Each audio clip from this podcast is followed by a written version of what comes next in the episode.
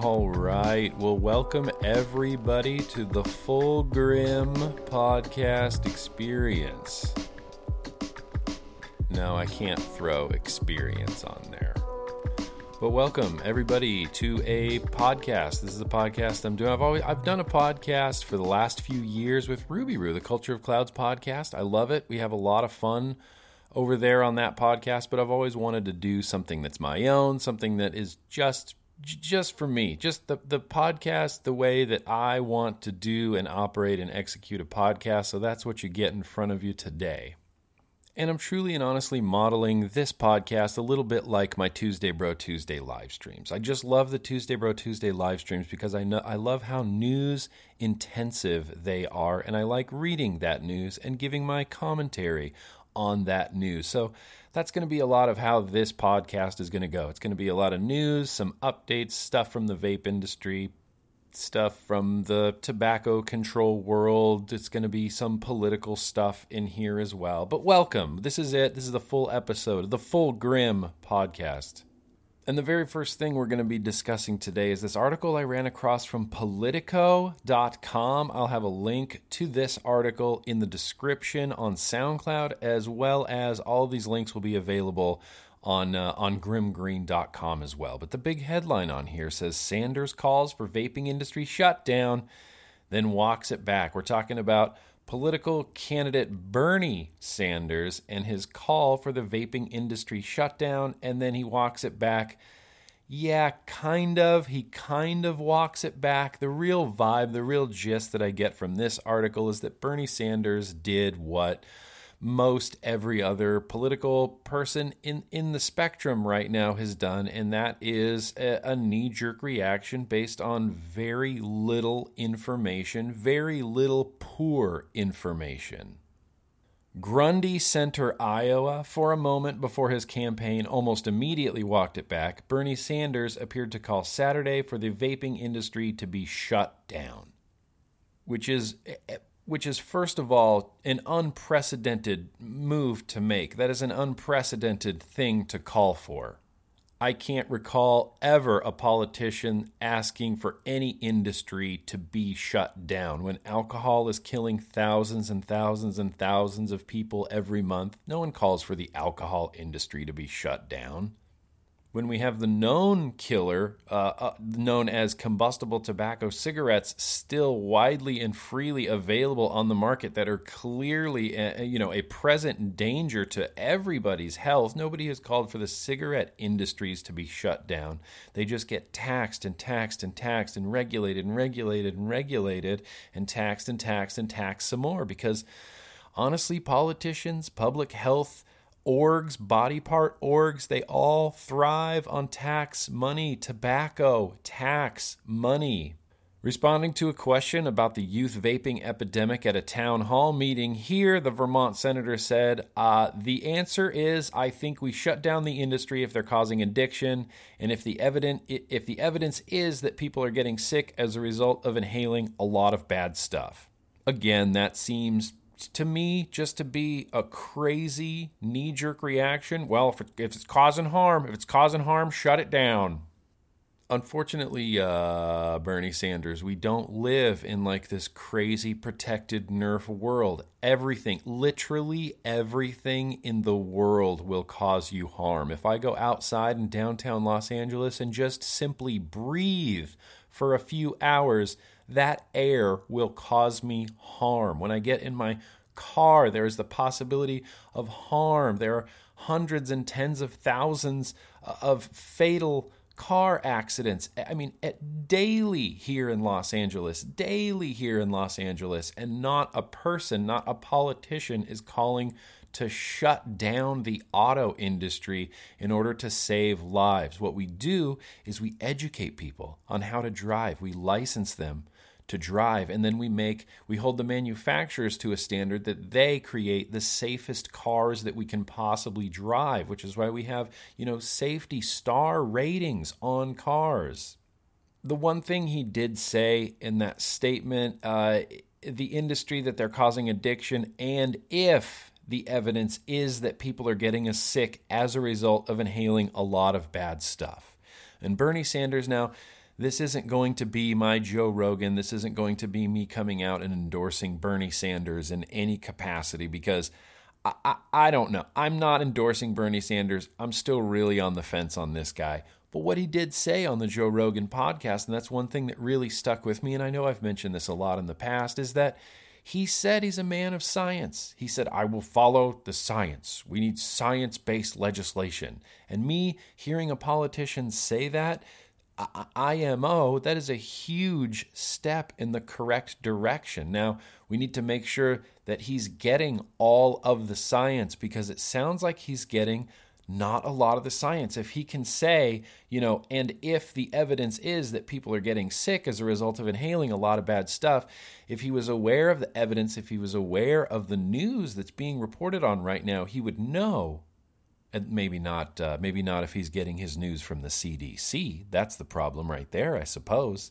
But he would know that nicotine legal nicotine vaping is not causing anybody to get sick. Nobody's getting sick and dying from inhaling quote unquote a lot of bad stuff from nicotine vapor products. What people are getting sick from as we're all very well aware and in case you're not this is what people are getting sick from Vitamin E acetate. It's a thickening agent. That is literally what people are getting sick from. People like to pin this on THC. It doesn't really have anything to do with THC. It has to do with the thickening agents that are being added to illicit THC cartridges. So, Jeff Weaver, who is uh, Bernie Sanders' longtime political advisor, he told this article, he told this news organization, Politico, following the town hall, that Sanders was clearly not talking about shutting down the industry tomorrow. He said Sanders wants more study and regulation of the industry to ensure that it is safe and that the federal government needs to act strongly in those areas. See, here's another statement that I don't necessarily agree with.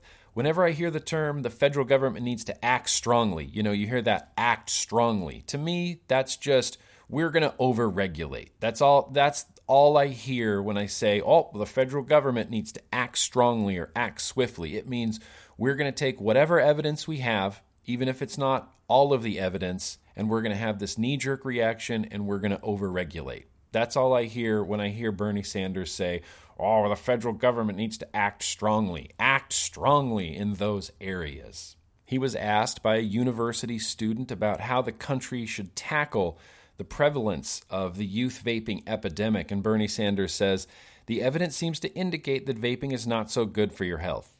Does the evidence seem to indicate that? Or does the evidence seem to indicate that there are 10 million plus current vapers in the United States with millions and millions and millions more worldwide that have been using these legal nicotine products for the better part of a decade, Bernie Sanders. A decade. And regardless of that fact, he's still saying the evidence seems to indicate that vaping is not so good for your health. So when you have products that are not good for your health, I think you've got to tell that industry that they cannot produce a product which is making our kids sick. All right, Bernie Sanders. Well, if that's the road you want to go down, it's time to shut down the alcohol and booze industry. I mean, 100%, unflinchingly, we have so much data and so much numbers of the harm that that is actively causing people with no benefits. There is a benefit to switching from deadly combustible tobacco cigarettes to far, far less harmful vapor products. There is an actual added public health benefit there. There's no health benefit to alcohol, zero health benefits to alcohol. It's an industry that is actively harming young people. It's an active it's an industry that is actively killing people. And there was once upon a time where you used to see, oh, drink responsibly, you know, drink responsibly, right? You'd see Captain Morgan, oh, reminding Captain Morgan, you know, fan, we drink responsibly, drink responsibly. You don't even see drink responsibly anymore anywhere. It's just alcohol and booze jammed down our throats on a crazy, crazy level. I'm not, uh, I'm not an MMA guy, you know, I'm just not. But We had some people over, had uh, Dwayne, had Kent over, and we thought, let's watch the let's watch the big MMA fight tonight that's going on. I didn't even know that there was an MMA fight going on. Apparently there was, and we ordered it on uh, on whatever. We paid the thirty bucks for the pay per view and watched a bunch of people just beat the tar out of each other. And I was fascinated. I, I was I got sucked into this MMA right away. Just right away and I was into it. But one thing that I noticed is essentially everything except for the P3 protein, which is the official protein pack of the UFC, everything else is sponsored by alcohol. The big, you know, the big replay segments are sponsored by this certain brand of vodka, and that's all they say. So- sponsored by this certain brand of vodka. There's no warnings, there's no uh, excessive drinking can lead to you know liver conditions, impair your kidney function, uh, can cause heart disease and stroke. Nothing, not even mentioned, not even a drink responsibly thrown in there. Alcohol has become so just normalized within our society that there's just huge billboards driving down Hollywood Boulevard that's just Budweiser, king of beers. Drink it. No, no warnings, no nothing, no drink responsibly, no nothing. But yet on vapor products, we have to put that nicotine is, a is an addictive. This product contains nicotine. Nicotine is an addictive chemical. Meanwhile, on beer bottles, nothing, no warning. Giant bottles of birthday cake flavored vodka that I can get at the grocery store, nothing. No warnings, no how. So Bernie Sanders, if you if you want to tell an industry that they cannot produce a product which is making our kids sick, you have a lot more to tackle than just just vapor products. And according to this Politico article, uh, Bernie Sanders kind of did try to dig into it a little bit. He asked the university student who asked him about the youth vaping, how we're going to tackle this. Uh, he asked back, Do you know kids who are vaping? Are they getting stuck on it? You know, what's the story there? He, even in just this town hall, tried to dig at least a little bit into it, just a little bit by asking other questions. And when other other right and left politicians get asked about this stuff, they don't ever ask any questions back. They always have a very canned response. You know, I talked about Elizabeth Warren's stance on vaping and e cigarette products. I have a post on that on grimmgreen.com, and she has a really weird view of it as well. It's not a rational view of it. There's a few little baby steps in the right direction, but no one's getting it yet. And Bernie Sanders has a few little baby steps in the right direction, but he's just not getting it yet. And this Politico article itself doesn't really get everything correct either. They use this really misinforming sort of terminology. Uh, they talk about teen tobacco use, right? But included in that teen tobacco use is vaping. So even teens who are vaping and not smoking deadly combustible tobacco cigarettes are included in this teen tobacco use. So they say teen tobacco use has fallen steadily for two for two decades before e-cigarette use first turned the trend around in 2018. So they're saying these even though we have right now in America the lowest youth smoking rates that have ever existed in the country, they're saying that this is a negative thing because vaping has displaced those youths using cigarettes. So even though we have low, low, I mean, not even low, low, the lowest youth e cigarette or youth tobacco use, combustible tobacco use in decades, they're saying that this is a negative thing because vaping turned that trend around in 2018 and more kids started vaping. Kids that would have, in my opinion, otherwise been tobacco cigarette smokers. Vaping is displacing youth smoking, and when given the option, youths will clearly, clearly choose the less harmful option. Flavor and sales crackdowns that started last year could, all, could not slow the trend. 5 million teens reported recent vaping in 2019. Congressional Democrats and public health groups were quick to slam the administration for its slimmed down plan and call for a broader flavored tobacco bans. And then Politico ends this article with just bullshit words. Just nonsense bullshit words, propaganda, misinformation, confusing words, conflating issues, the ongoing outbreak of vaping related lung diseases that has killed 55 people and sickened more than 2,500 since this summer has largely been linked to a thickening agent used in marijuana vapes. But, oh, here it is, but. 13% of the people with the illness have told the CDC that they only used nicotine vapes. So it's easy to do just a little bit of math here and see that, okay, if there were 2,500 people that got sick from this thickening agent, 2,500 people that got sick from this thickening agent, 13% of those people with the lung illness said that they only vaped nicotine vapor products. That is exactly 325 people. The CDC is using 325 people who, I mean, if I'm being completely honest, I don't have my tinfoil hat with me right now to put on. I'm guessing that those people were lying because cannabis and THC is still a schedule 1 substance and still a drug. There are people in jail right now in the United States that have that are only there for using this plant and growing this plant. So imagine being a 20 something person, of age person, but you're in a very, very illegal, THC illegal state, and you go to the doctor with lung illnesses and the doctor asks you what you're doing, are you literally going to criminalize yourself knowing that you could go to jail for saying you were using THC? Of course not. You're probably going to lie and say that you were vaping. Oh, no, it was just nicotine, even though 13 million plus adults in the country use these on a daily basis for the better part of a decade with no instances of lung illnesses.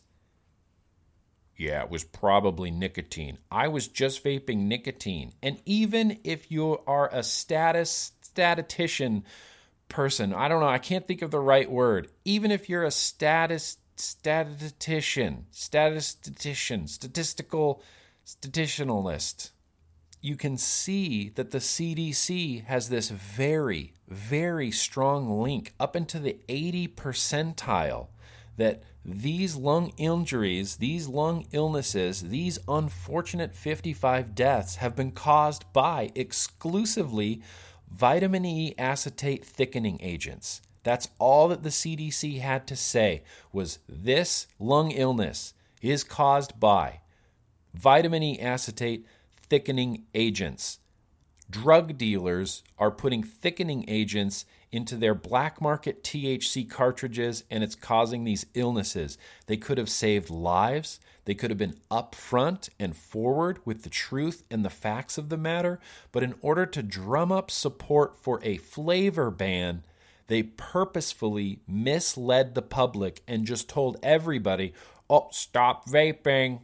I think that they think that the public didn't know enough about vaping. I think that they think that the public was dumb enough to just go along with this. Oh, CDC said we better stop vaping. And unfortunately, lots of people did. Not only did people stop vaping, but they went back to combustible tobacco cigarettes. There's a video on the internet of uh, this rap guy Lil Xan, and I don't know I don't know shit about Lil Xan, but there's a video of him on his social media talking about, "Oh, those JUULs are to kill me, bro. I'm back on cigarettes." And him and his buddies are like hotboxing four or five cigarettes each in a car talking about, "Oh, at least it's not JUUL, At least it's not a JUUL. Yeah, at least it's not the most successful stop smoking aid that literally the world has ever seen." The CDC, the FDA, they're all guilty. They should all be held accountable for all of this misinformation that they put out there regarding EVALI, There is one clear cause of these lung illnesses, and like I said before, it's vitamin E acetate. It has nothing, I mean literally less than nothing, to do with legal nicotine vapes. I only hope that someone gets in Bernie Sanders' ear we need to get Bernie Sanders, the RCP report, tobacco harm reduction, nicotine without smoke. Maybe we need to get him that New England Journal of Medicine study that Dr. Ricardo Pelosi did that shows that vapor products are more than twice as effective as any current NRT on the market at getting people off of the known killer, deadly combustible tobacco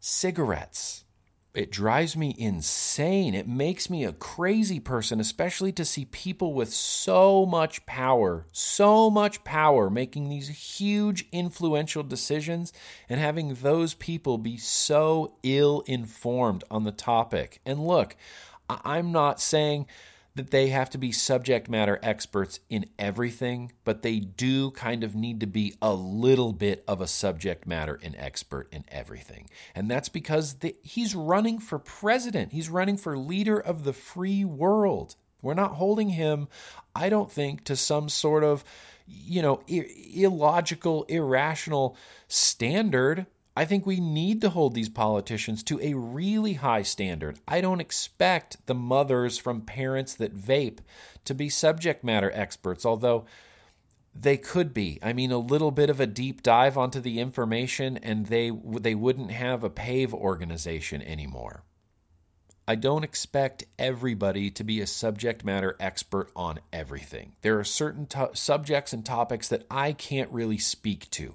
I don't know the intricacies of, let's say, the gun debate. I'm a freedom guy, I'm a Second Amendment guy, and I don't think that the government and the police should be the only ones with guns. But again, I don't know the delicacies, I don't know the ins and outs. Maybe we need to be legislating with a scalpel instead of a hammer, which chances are that's absolutely what we need to be doing. So I'm not a subject matter on the gun issue or the gun regulations. But then again, I'm not running for president. I don't like the way that Politico put this article together. They still felt the need to throw in that whole, uh, well, ongoing outbreak of vaping related lung diseases killed 55 people. Killed 55 people in a year. Even if that were legal nicotine vapes that somehow killed 55 people in a year, which would never happen. If this vitamin E acetate uh, you know, uh, THC cart drug dealers illicit THC and vitamin E acetate. If that had never happened, we, we wouldn't be in the position we're in.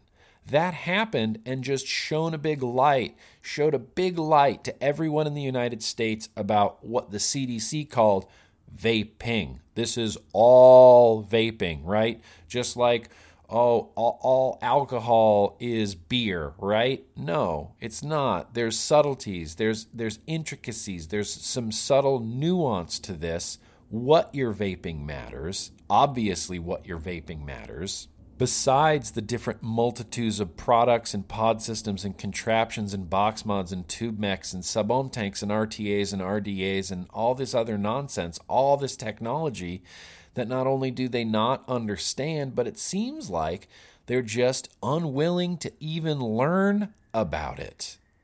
The one thing that kind of gives me hope a little bit in this article is that A, Bernie asked questions back about this, about this tub subject to this university girl that asked him this question. He asked questions back, and he has said that he's a man of science. He wants science based legislation.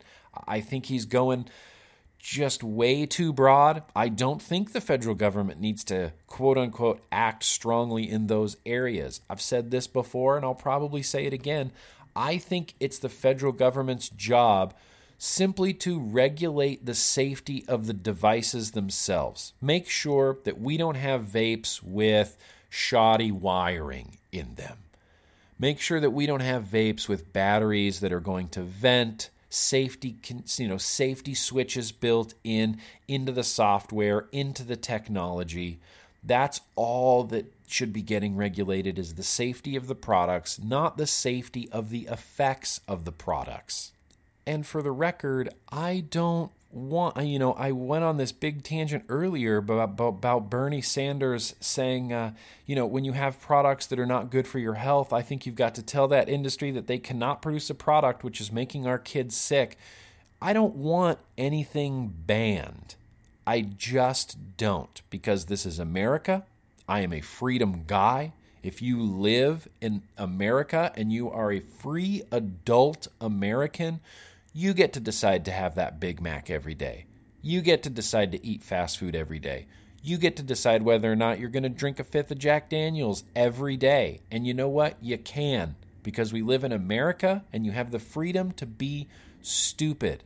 Sanders can't possibly, can't possibly police the world because if he sticks if he sticks through this, if he sticks with this, and saying that you've got to tell that industry that they cannot produce a product which is making our kids sick. Say goodbye to all alcohol, say goodbye to cigarettes, say goodbye to fast food, definitely 100%. Say goodbye to any and all candy bars, any and all sugar products. Say goodbye to all sorts of energy drinks Red Bull, gone. Bang, gone. Monster Energy, gone. It's a real slippery slope when you start taking things away from adult Americans simply because youths are curious and youths might use them and youths might hurt themselves using them. The first reaction of any of those PAVE mothers that found their kids vaping should have been Holy shit, I have failed. I have failed my child. He somehow figured out what vaping is, even though we never talked about it. I could have talked to him about it. We could have had an honest discussion about it. But now that he's vaping, I want the government to come in and keep all kids and let's be honest, all kids and all adults from vaping. There's nothing to PAVE that is anything other than moral grandstanding and virtue signaling, and it makes me sick. It makes me insane. So that's kind of where we stand with Bernie Sanders. The link to that Politico article will be in the SoundCloud of this podcast. It might be in the description on iTunes, but I'm not 100% sure. It will definitely be available on uh, on grimmgreen.com. So moving on from Bernie Sanders, it's time to talk about Trump just a little bit because despite everything that's going on, despite Trump's telling Secretary Azar that I should have never got involved in this vaping shit, his wife, Melania, was the first person to really kick this off. I'm sure they found Barron with a vape, and Melania took it upon herself that, oh, this is going to be my thing. This is going to be vaping. That I'm going to take down vaping, and we're gonna we're gonna protect the kids. And look, Trump has done a lot of really bizarre regulatory things. Just a lot of bizarre regulatory things. Truly and honestly, some stuff that he's done, I definitely agree with. And regulation is one of those really interesting words that has kind of become different things to different people. There's people in the world that, you know, the government will get out there and say, oh, well, this is going on with no regulation and no government oversight. And to me, when I look at that and when I see that, I go, excellent. I mean, wonderful, fantastic, free market let it thrive. Not all regulations are a good thing. Not all regulations are good regulations. Sure, do we need uh, environmental regulations for big producing companies like Amazon? Sure, their warehouse, the carbon footprint of their warehouse. Are they just letting off you know tons of toxins and and and whatever and you know these certified LEED green buildings and things like this of course of course we need certain regulations in place. Even just going back to when I was a coffee roaster at Starbucks, uh, we as a roasting plant were under intense environmental regulations in that when you roast coffee, there's lots of, uh, you know, debris and particulates, lots of smoke, lots of what we call chaff. We had to go, they had to go through these big catalytic converters to burn a lot of this stuff off. We had to measure and track all of our emissions from the plant to make sure that we were staying within the state and federal regulations of, you know, emissions from smoke and combustion of roasting coffee whenever there was an incident where there was something that went wrong, a let's say a batch of coffee just but just, you know, it's something that could kind of easily happen. If you're not checking your temperatures, sure, we get a load of coffee that just bursts into flames. It needs to be e-quenched. That that sets in motion a whole mess of paperwork because oh, well, we had these emissions. They couldn't be reduced by the catalytic converters. We let out XYZ amount of uh, pollution and emissions from our plant. That sets in motion a whole range of paperwork and just reports and things we have to report to the state and things we had to report to the to the federal government as far as emission regulations. So i get it that there's uh, regulations in place that are designed to protect us. There's regulations in place that are designed to protect our country. And there's regulations in place that are designed to protect our planet and I get that. We live in a world of regulations, but we need to realize that not all regulations are good regulations. Not all regulations are helpful regulations. Not all regulations are even useful regulations. So we have this big article from The Hill grimmgreen.com. And again, these links will be available on the SoundCloud, maybe in iTunes, but definitely on grimmgreen, grimmgreen.com. The Trump administration proposes removing FDA's authority over tobacco regulation. I believe this is going directly against an Obama era, uh, Obama administration era regulation where the Smoking Prevention Control Act, uh, the Family Smoking Tobacco Prevention Control Act, I believe that was an Obama era thing, and I believe that is what gave the Food and Drug Administration authority over tobacco and over tobacco control and tobacco regulations. Essentially, Trump is trying to, uh, well, let's just read on.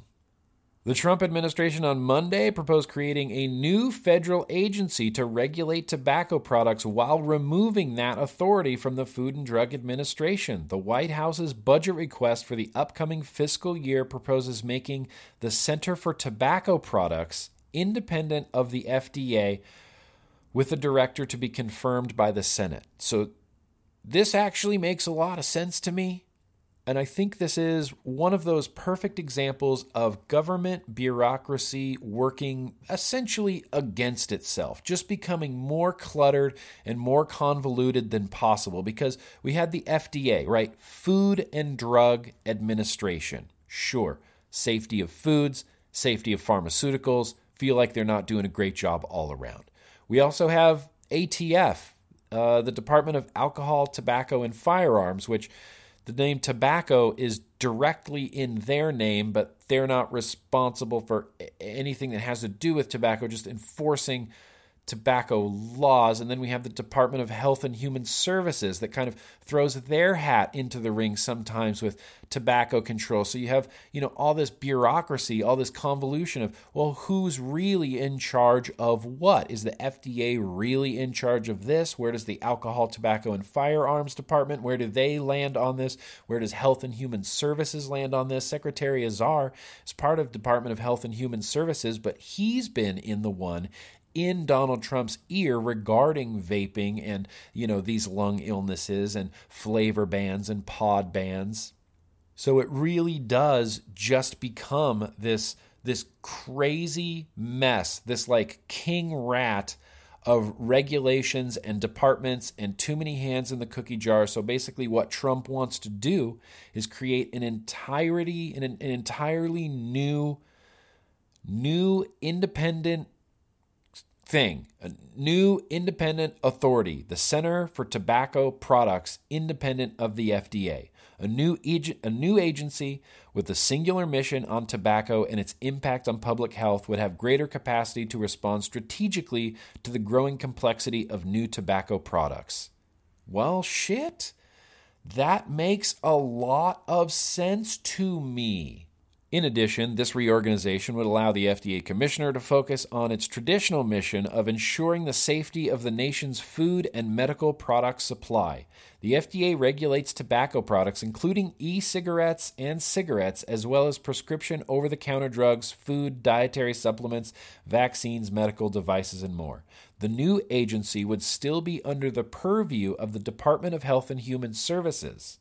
The president's budget request is just a proposal and is unlikely to pass Congress in its current form. The idea of removing tobacco regulation authority, which was granted to the FDA in a 2009 law passed by Congress, from the agency does not have broad support among lawmakers.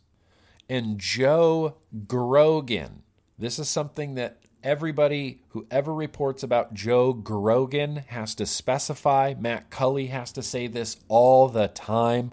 But Joe Grogan, G R O G A N, not Joe Rogan, the MMA podcasty guy, but Joe Grogan, head of the White House Domestic Policy Council, lamented last year to reporters that tobacco regulation was a quote, huge waste of time, end quote, for the FDA. Tobacco has no redeeming qualities, and it should not be regulated by a health agency like this. He added that it was a huge distraction for the FDA. Former FDA Commissioner Scott Gottlieb pushed back at the time, tweeting that tobacco regulation is one of the agency's most important public health missions.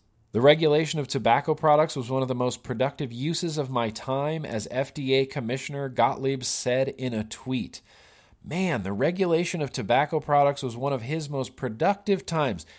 Here's what Scott Gottlieb accomplished at FDA basically nothing, basically zero. He did zero. He came out of the gate, the first thing he said in the middle, I mean, at the beginning of the youth vaping, I refuse to use the term epidemic. I'm thinking of another word. Youth vaping issue at the very beginning, the burgeoning, the start of all of this youth vaping, Scott Gottlieb's first Scott Gottlieb's first d- demand out of the gate, oh, lower nicotine cigarettes. That was his first platform was low nicotine cigarettes. Yep, this is it. This is the most important thing, low nicotine cigarettes. We need to take the nicotine in these cigarettes down to unaddictive levels. That's makes that made no sense to me. Then it makes no sense to me now. Scott Gottlieb could have could have changed the course of history. He could have prevented all of these youths from vaping, but they did nothing. They basically looked at the 2017 National Youth Tobacco Survey and said, oh, there's a little bit of an uptick here in youth vaping. Instead of, I don't know, addressing it, having any sort of reasonable regulations, really, really putting the mind grapes to work and having, like, you know, any sort of meetings or conference calls where they could have created these pathways. And look, I get that it would have been a lot of work, but it would have saved so many countless thousands of people so much wasted time and energy, Scott Gottlieb. You did nothing. So I get whatever you're proud of the work that you, that you did at FDA, but really look back at what you did at FDA and you did nothing. They saw this uptick and basically, what Scott Gottlieb said is there's been an uptake in youth vaping. And if this trend continues next year, then, oh, then, then the FDA will have to act swiftly. Then the FDA will have to regulate with a sledgehammer. He let this go on for a year and did nothing about it. And I feel like that is just unacceptable. It says the FDA has cracked down on the e cigarette and tobacco industry in the past year, banning the sale of flavored products it argues are fueling a youth vaping, air quotes, epidemic. And they actually used quotes in the article. They didn't just say epidemic, they used their own air quotes in this article, which is just weird. Is that taking away the the epidemic thing? Is the Hill even saying, oh, well, this is a quote unquote epidemic? I'm not sure. But anti tobacco advocates argued the Trump administration did not go far enough, leaving thousands of products on the market that could appeal to kids, including single use disposable e cigarettes. The fact that their big solution was to remove the flavored pods from the market, they did this because they don't understand the technology. They did this because they don't understand vaping in any capacity didn't go far enough. We got to remove, we got to ban all the products from the market. Trump banned pods, but didn't have the, the foresight or the information or even just the idea that if we ban this, are there any other products out there that could accomplish the same thing that we're banning? If they had spent, I mean, less than two minutes searching on Google, they would have seen all this.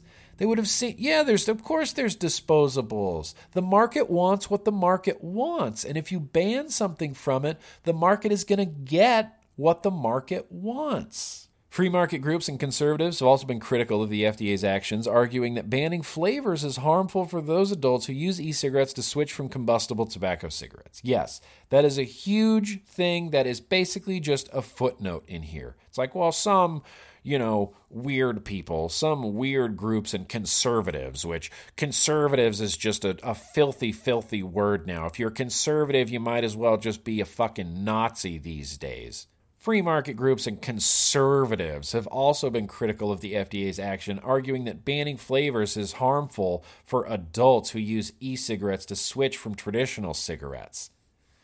It's just a it's just a footnote in there, just a footnote. The reality of it is that vaping is saving fucking lives. 480,000 people die every year from burning and smoking traditional, combustible, legal tobacco cigarettes that are always available, widely available on the market. Almost at this point in 2020, almost feels like they're a little bit encouraged over vapor products. So, yeah, free market groups and conservatives, okay, yeah, of course we're critical of that. Of course we are adults use flavored vapor products, not just adults, not just some adults. And there's some even worse propaganda out there that you're going to see that says that, well, adults don't even use these products. The only people that are using these products are youths. There's no evidence that they help people switch, there's no evidence that there's 13 million plus ex smokers in the United States that have only reached being combustion free by switching to vapor products. It's a huge deal, and it's just a footnote in this article, and that kind of upsets me. And of course, of course, fucking Matt Myers.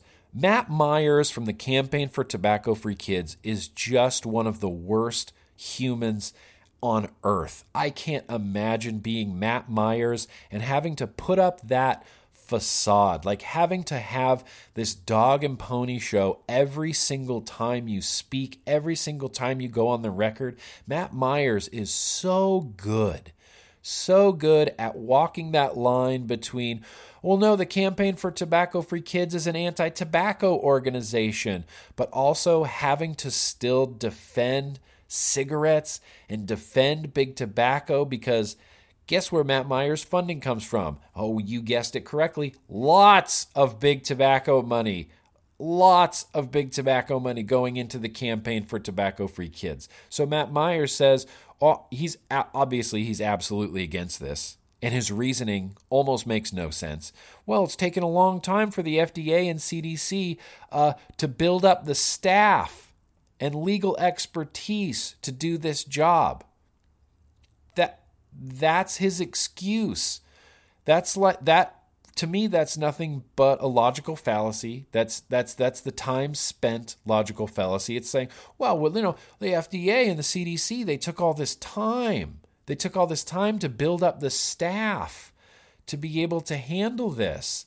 That's that's why Matt Myers is against this because it's disrupting the status quo. I think what Matt Myers meant to say here was, but all my friends are at the FDA and I ha- I'm in their ear at the FDA. And now, if you switch it to this new organization, I'll have to do the legwork and I'll have to reach out to these people and I'll have to get in their ear to make sure that Campaign for Tobacco Free Kids remains relevant when a new organization and a new tobacco control landscape appears on the market. This proposal is yet another giveaway to the tobacco and e cigarette industry from an administration that recently sided with the industry over kids by leaving thousands of flavored e cigarettes on the market. Yeah, that's exactly what happened. In fact, I think I heard Donald Trump say that. I think he came out and said, nope. I uh, I think the vaping industry is far more important, and I am purposefully leaving flavored products on the market so that the kids can uh, so the kids can go get addicted because we want them all vaping. I don't uh, I don't remember Donald Trump saying that at all. This following sentence is a sentence brought to you by just crazy pills, just clown world, just gibberish public health groups have pushed the administration to remove all flavored e cigarette products from the market. Public health groups, these groups that are supposed to be looking out for your health, want to remove the most successful stop smoking aid from the market to protect your health. That's like that's that's insane to me. That's insane to me let's like oh public health groups public health groups in order to uh, in order to keep headaches down we are banning advil from from everywhere. No more advil no more advil. This is for your own good. It's for your headaches. And we're going to remove advil. I'm sorry, that's a really bad analogy. And the reason I have such a hard time with vaping analogies is because vaping has something like vaping has never existed before.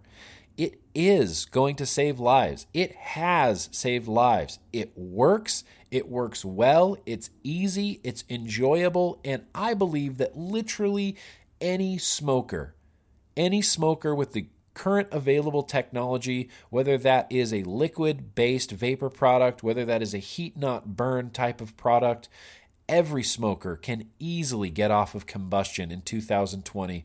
But the government Matt Myers, the American Lung Association, they just don't want that to happen. They it's it's almost as if they want people combusting. It's almost as if they want people smoking cigarettes. It's almost as if they want this status quo to remain the same. And vaping, it is an intrusive, intrusive, intrusive technology that is really messing up a lot of revenue streams. It's really causing a lot of headaches for Matt Myers and where his funding comes from. It's really causing a lot of headaches for a lot of people. And the people that it's causing headaches for all directly profit and benefit from big tobacco and the sale of combustion tobacco cigarettes. Any e cigarette company that wants to sell their products in the U.S. after May must receive approval from the FDA and prove that their products benefit public health. That's awesome. So let's hold let's hold this new technology to a higher standard than we hold the old technologies to. Does that make does that make any sense whatsoever? And and this last little sentence here, it just goes to show you by adding one word can completely change the context of the sentence. The percentage of teenagers who are vaping has doubled. Whoops. Sorry about that burp. I'm going to have to leave that in there. The percentage of teenagers who are vaping has doubled in the past two years, according to a government survey, with 25% of high school seniors, 25% of high school seniors, kids who are, a lot of them are going to be 18 years old legal adults. 25% of high school seniors saying they had vaped in the past month.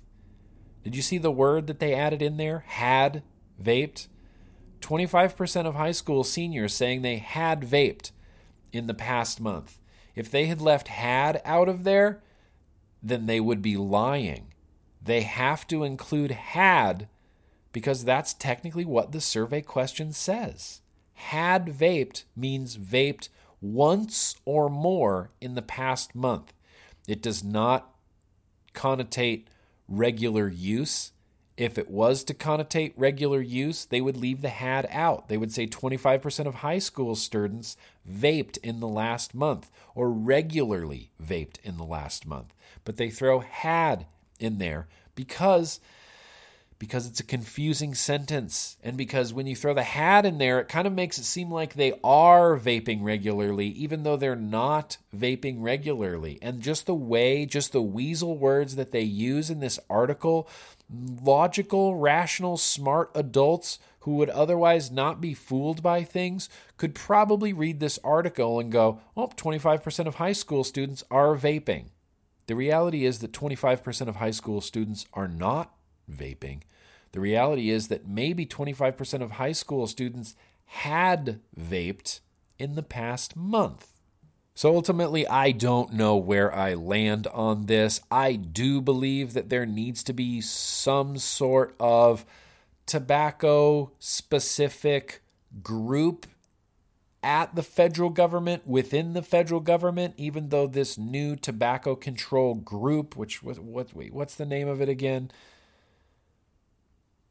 The Center for Tobacco Products, even though the Center for Tobacco Products is still beholden to the Department of Health and Human Services, it's going to be a separate entity, apparently, from the FDA, the Food and Drug Administration. And I truly and honestly see this as a good and normal thing that happens within big agencies and within big governments. And I'm going to draw another, you know, another comparison to when I worked at Starbucks, okay? When I worked at Starbucks, we had a, a pretty large plant. And as the plant grew, there needed to be more committees, more specific committees for specific certain things. So when I started at the Starbucks roasting plant, we had safety committee. You know, it was a group of people. We were the safety committee. We, we were in charge of all safety throughout the plant. We worked with the safety commissioner manager guy, and we talked about safety and proper PPE and OSHA, and we were the safety committee. And we, all safety was encompassed by this one group. And while there still continued to forever be a safety committee, there were breakout groups from the safety committee that focused on other aspects of the roasting plant. So beneath the beneath the safety committee, now we have the ladder committee. And while they're part of the safety committee, their focus is strictly on the 300, 400 plus ladders that we had in the roasting plant and making sure that they were always inspected regularly and cleaned regularly and in their proper homes. And there weren't ladders laying around in places where they shouldn't be. And roasters were a big, you know, we were a big part of that. We would take ladders down to do certain tasks. And instead of putting it back every single time like we were supposed to, maybe we just leave it out because it's easier. And then someone from the ladder committee would go, Why is this ladder out? This ladder needs to be put back in its place. We had break-off groups that were just for forklift safety. So forklift safety committee that falls under the safety committee, but it's its own specified focused committee that focuses strictly on forklifts and pallet jacks and things you drive around. Things like making sure batteries are charged, thinking things like making sure all the maintenance is done on all of these forklifts, uh, certifications and inspections of forklifts, certifications for drivers, tests for drivers. They focused specifically on forklifts.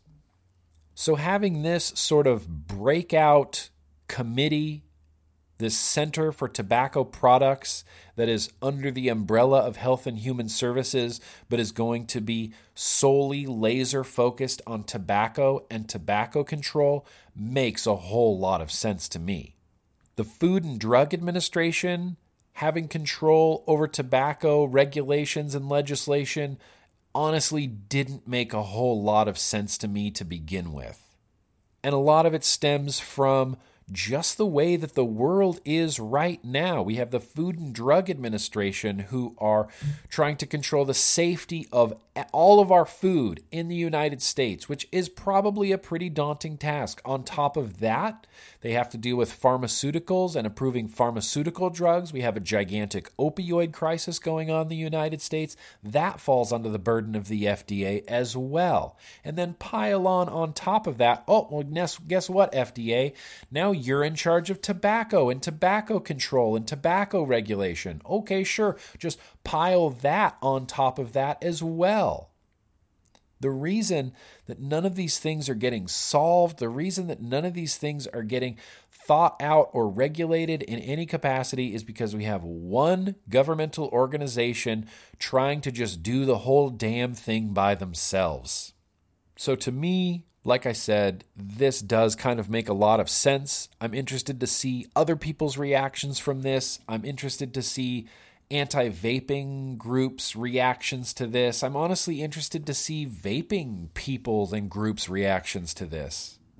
In fact, I would honestly like to see this tobacco group morph into something. I mean, we're going to have legalized cannabis in the United States really soon, I think. I think this is something that uh, they could easily uh, in, encompass as well. Instead of making it just a tobacco, make it the, the Recreational Drug Association. Have them regulate and control cannabis and tobacco and whatever future legalized recreational drugs, alcohol, caffeine. I don't know. Maybe that's why the, we have the alcohol, tobacco, and firearms department. I don't know. I don't know, but I do think this is a step in the right direction. It is adding more bureaucracy, but it's taking that away from one of the biggest bureaucratic groups within the federal government, the Food and Drug Administration. And the only reason I call them the biggest is because I pay my taxes and I can pay my taxes, or I can hire an accountant to pay my taxes. I can't understand or get through the pre market tobacco application I couldn't hire lawyers to decipher the pre market tobacco application. It is just a mess of bureaucracy and paperwork and ridiculousness. And they do things at a snail's pace. And the idea that you know, these thousands of small vapor businesses are going to be able to even apply, even have their applications reviewed by a human I think the chances are slim to none. And I think it's because the FDA is overworked. And I think that the FDA doesn't want to let things go out of their grasp because they like that power. I can't think of any other reason why Scott Gottlieb wouldn't go, oh, yeah, that kind of makes sense. Food and Drug Administration, and now we're going to have, you know, the Tobacco Control Association, and they can focus on the things that the FDA couldn't focus on because the FDA was given this burden when they already had a thousand burdens upon them. Am I just rambling too much at this point? I think I'm just rambling at this point. Uh, so we're going to go ahead and wrap up this very, very first episode of the Full Grimm podcast. This is something I'm going to be doing as often as I possibly can. I really like this format. I really like podcasting, and I really like talking about the news just so much. More Scott Gottlieb, more Bernie Sanders, more tobacco control. And for anybody wondering what my vape was during this podcast, I was using the IPV V3 auto feeder uh, little guy, the IPV V3. Got some six milligram sort of custardy bakery flavor in there. Spectacular. That is what I got for today, everybody, here on the Full Grimm podcast. And like I say, everywhere, all over the place, all over the internet, no matter what any crooked politician tells you, no matter what Mike Bloomberg tells you, no matter what the California Department of Public Health tells you, always, always, you guys, let's keep on vaping.